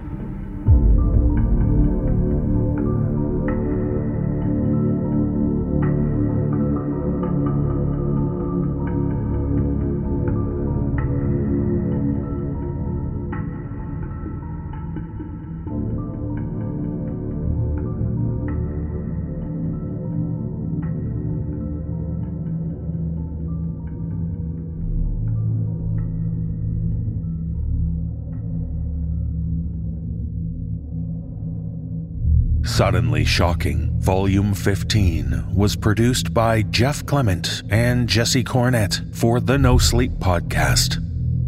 Featuring performances by Kyle Akers, David Ault, Jake Benson, Matthew Bradford, Ilana Charnelle, Jeff Clement, James Cleveland, Jesse Cornett, Andy Cresswell, David Cummings, Mike DelGaudio, Kristen DiMercurio, Nikolle Doolin, Nichole Goodnight, Elie Hirschman, Atticus Jackson, Peter Lewis, Erin Lillis, Danielle McCrae, Jessica McEvoy, Tanja Milojevic, Mary Murphy, Linsay Rousseau, Graham Rowat, Erika Sanderson, Penny Scott Andrews, Sarah Thomas, Wafiyyah White, Guy Woodward, Mick Wingert, and Dan Zappulla.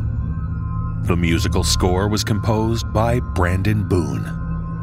Visit thenosleeppodcast.com to learn more about our show and our season pass memberships.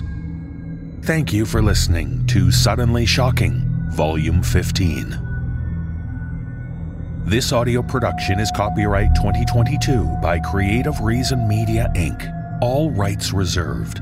The copyrights for each story are held by the respective authors. No duplication or reproduction of this audio program is permitted without the written consent of Creative Reason Media Inc.